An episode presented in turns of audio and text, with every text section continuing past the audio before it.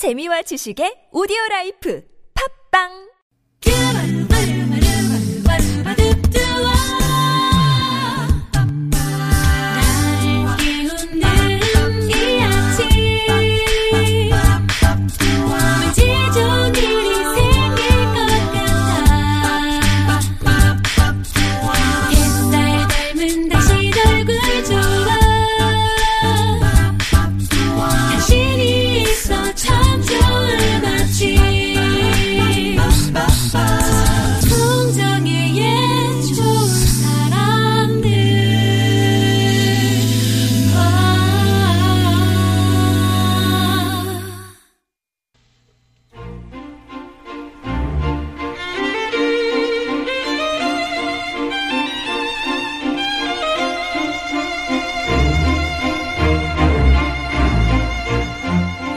마을 사람들에게서 즐거운 크리스마스를 빼앗으려는 녹색 괴물 그린치 이야기.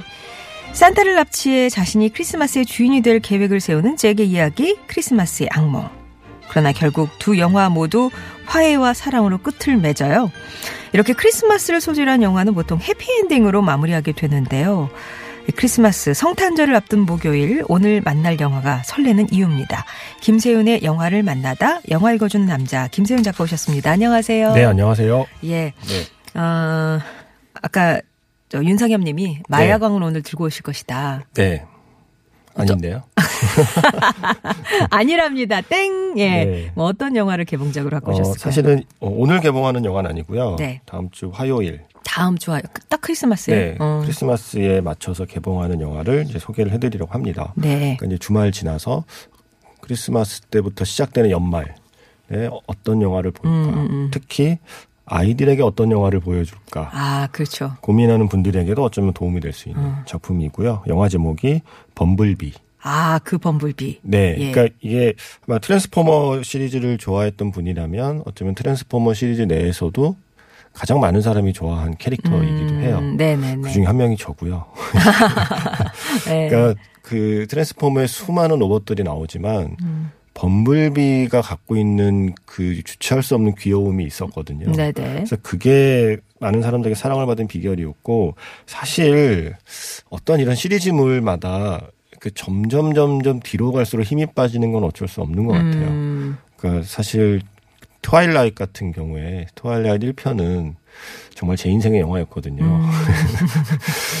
정말 제 인생에 거의 다섯 손가락 안에 꼽을 수 있을 정도 로맨스라고 생각을 하고 1편을 굉장히 좋아했지만 네.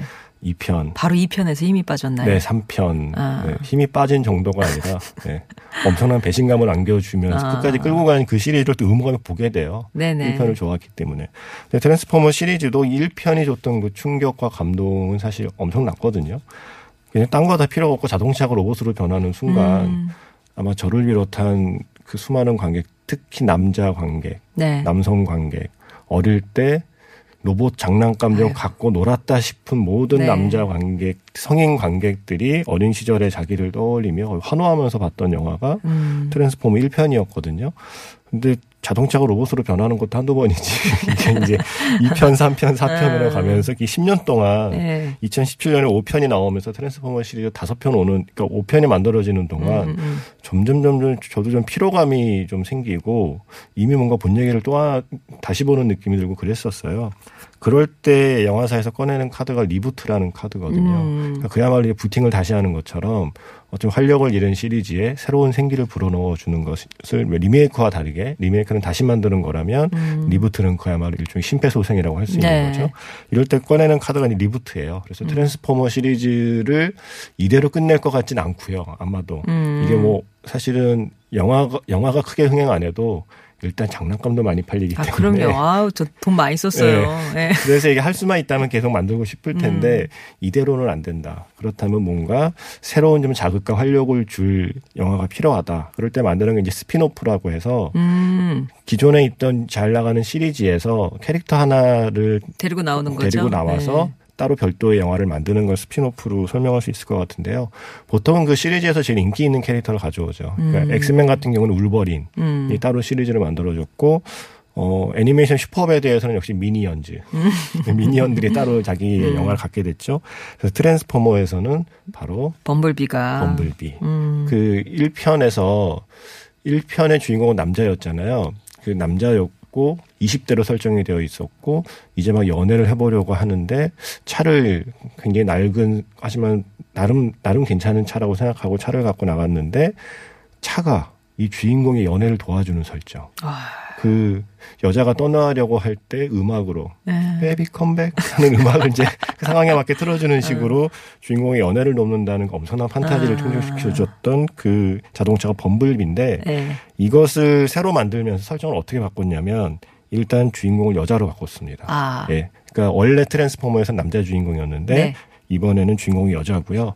어 1편에 그 원래 주인공이 20대였다면 이 영화에서는 10대로 바꿨습니다. 아, 더 어리고. 네. 네. 그래서 10대 여학생이 주인공이고 1편 그러니까 원래 트랜스포머 시리즈의 범블비는 로봇이 아닌 자동차로 변신할 때는 대부분 노란색의 스포츠카였거든요. 음, 음. 물론 좀 연식이 오래된 스포츠카긴 음. 했지만 근데 이번에는 아예 차가 차가 달라져요. 어. 그 유명한 딱정벌레 자동차. 아. 센 노란 딱정벌레 자동차에게 마음이 가는 10대 여학생. 음. 딱 기본 설정이고 시대적 배경은 1980년대. 아, 또 80년으로 가나요? 예. 음. 저는 이 설정이 최근에 80년대를 배경으로 일종의 좀 그 80년대 배경으로 영화를 만드는 게 유행이긴 한데 음, 왜 이렇게 설정을 할까 가만 생각해 보면 일단 이 영화의 타겟을 만약에 10대로 본다면 주인공이 10대 여학생이니까 당연히 당연히 지금의 10대들은 훨씬 동질감을 느끼면서 보겠죠.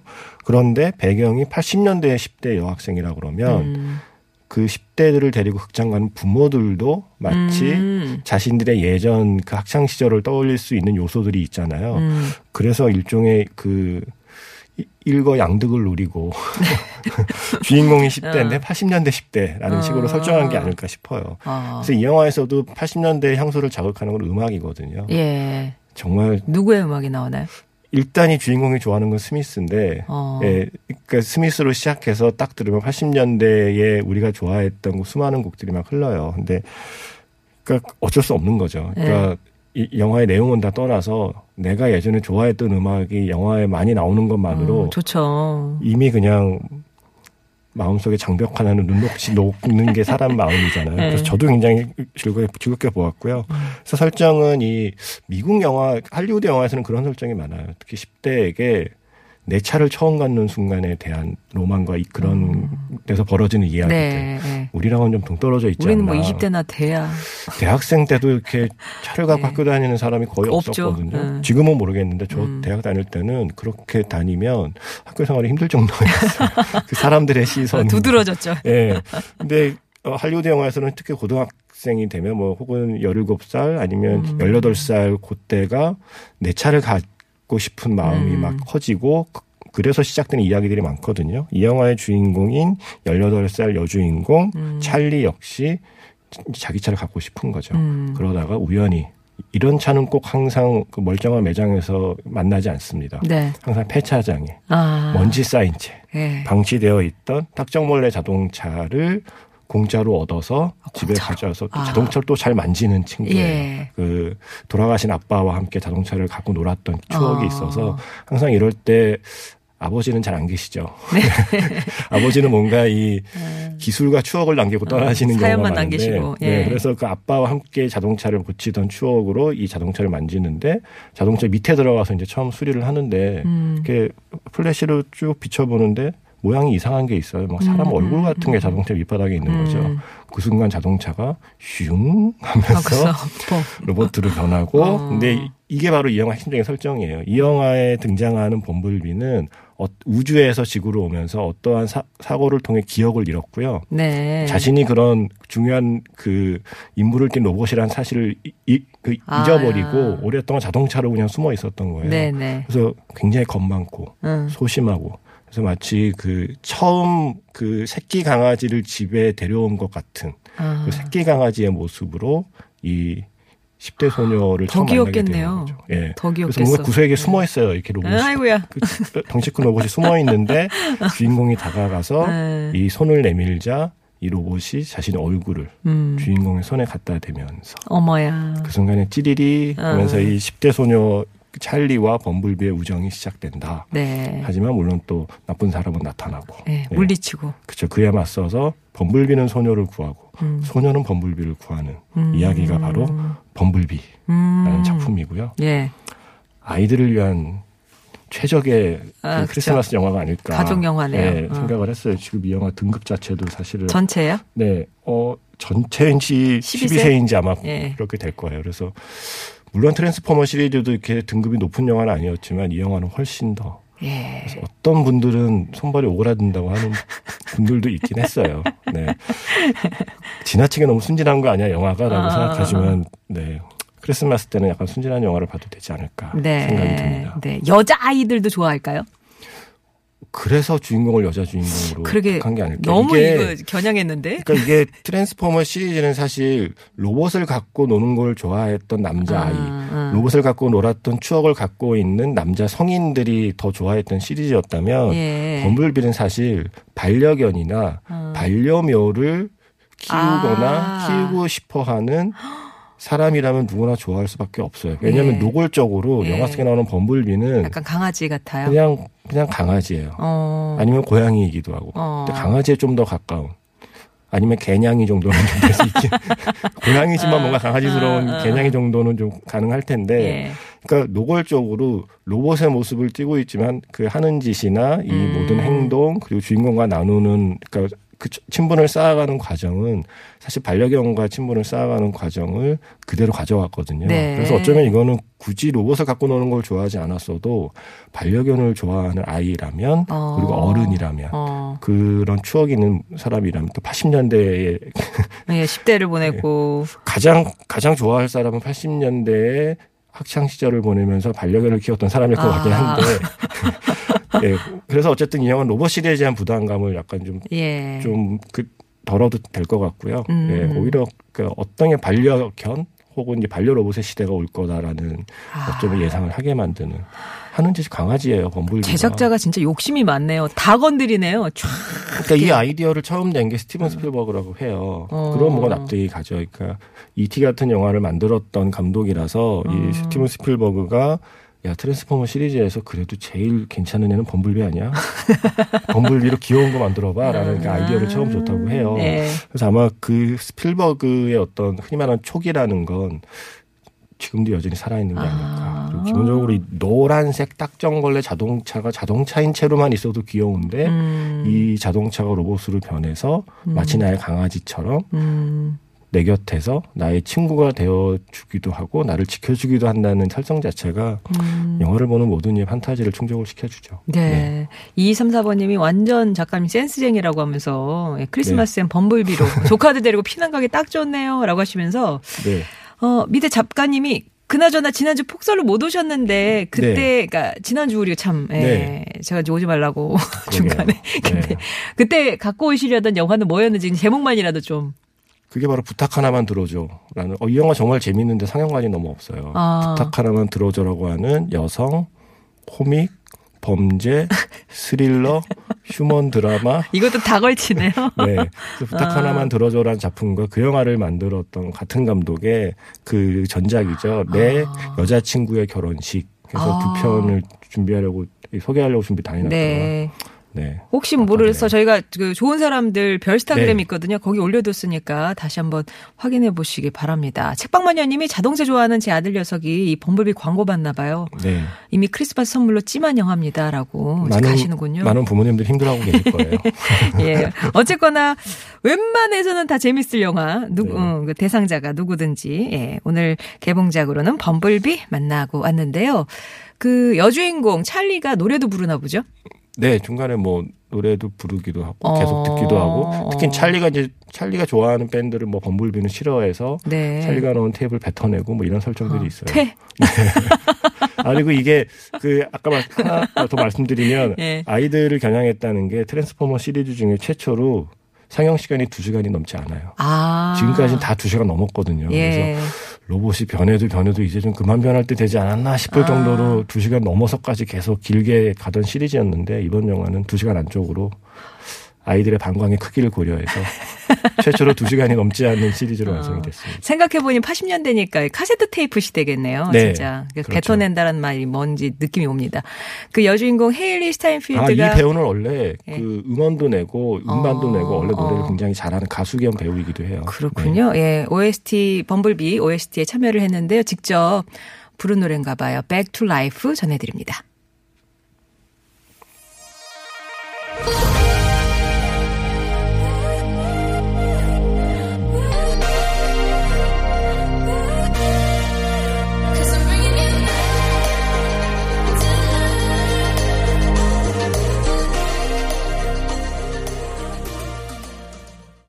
목요일은 영화 이야기로 함께합니다. 김세윤의 영화를 만나다. 이주의 개봉작으로는 가장 따뜻한 로봇 이야기, 트랜스포머 시리즈의 심폐소생술을 시도한 영화 범블비 만나고 왔고요. 함께 볼 어제의 영화는 어떤 영화일까요? 제가 아까 말씀드린 범블비의 한 장면. 그러니까 네. 처음 이 낯선 존재를 만난 거잖아요. 네. 낯선 존재를 만나서 처음에는 서로를 경계하고 멀쩡없이 이렇게 떨어져 있다가 혹시나 하는 마음에 손을 뻗었는데 거기에 얼굴을 갖다 대는?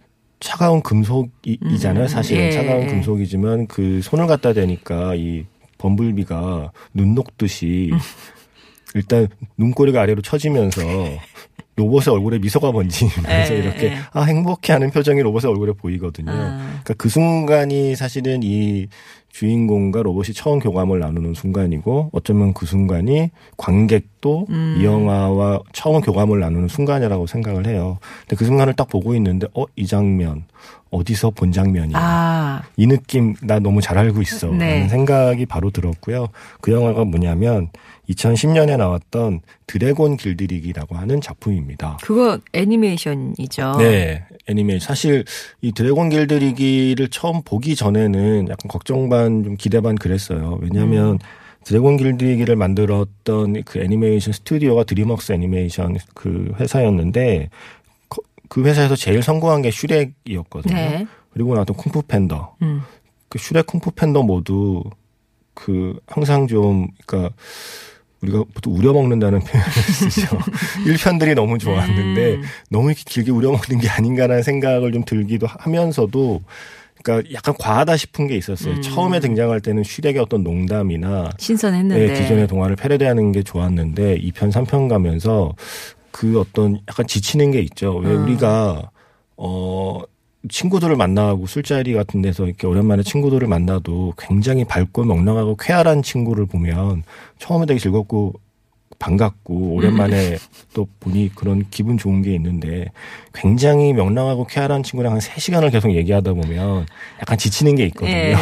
그리고 처음에는 무슨 말만 해도 다 재밌던 아이가 한 3시간 되면 무슨 말을 해든지 별로 아무 감흥이, 예, 감흥이. 없어지는 때가 좀 있고 제가 좀 조용했으면 좋겠는데 싶은 마음이 들 때가 있는 네. 것처럼 슈렉이나 쿵푸 팬더도 처음 볼 때는 굉장히 좋았는데 약간 드림웍스 스튜디오의 그 특징이 약간 그런 게 있었거든요. 음. 저는 약간 좀 멈춰야 할 때 멈추지 않고 약간 과하다 싶은 음. 그 순간들이 있어서 드래곤 길들이기는 또 그러면 어떡하지? 라는 음. 걱정을 하고 보고 갔다가 제가 갖고 있던 그 드림웍스 애니메이션에 대한 그 작은 선입견 하나를 통째로 날려버린 아. 작품이 바로 이 작품이었고 지금도 저는 드림웍스 애니메이션 중에 제일 좋아하는 게 뭐냐고 그러면 드래곤 음. 길들이기를 뽑아요. 예, 이것도 one, two, 이제 그렇죠. three. 드래곤 길들이기 1편을 저는 제일 좋아하는 네. 걸로 뽑고요.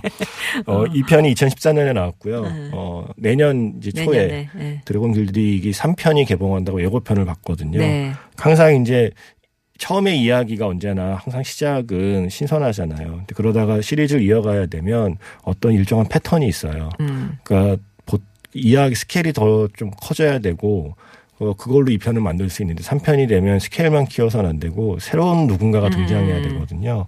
그래서 보통 3편에서 많은 이제 그 하는 게 남자친구를 여자친구를 만들어주는 거죠.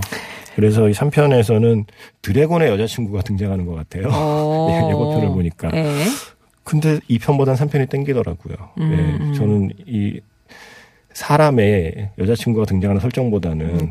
드래곤의 예. 여자친구를 보는 게 사람 둘 보는 것보다는 고양이 둘 보는 게 좀 더 약간 귀여움이 있지 아, 않을까 하는 아. 기대를 갖고 있고요. 그래서 이 드래곤 길들이 같은 경우에 처음에 그 설정은 이게 약간 좀 신선한 설정들이 있었죠. 일단은 잘 할리우드 애니메이션이 그 배경으로 삼지 않았던 바이킹 음. 그러니까 스칸디나비아 쪽이 배경이고 그 바이킹족이에요. 히컵은 바이킹족은 히컵이고 바이킹족의 남자는 네. 용맹한 전사가 되어야 하고 용맹한 전사가 되는 어, 용맹한 전사의 증명은 음.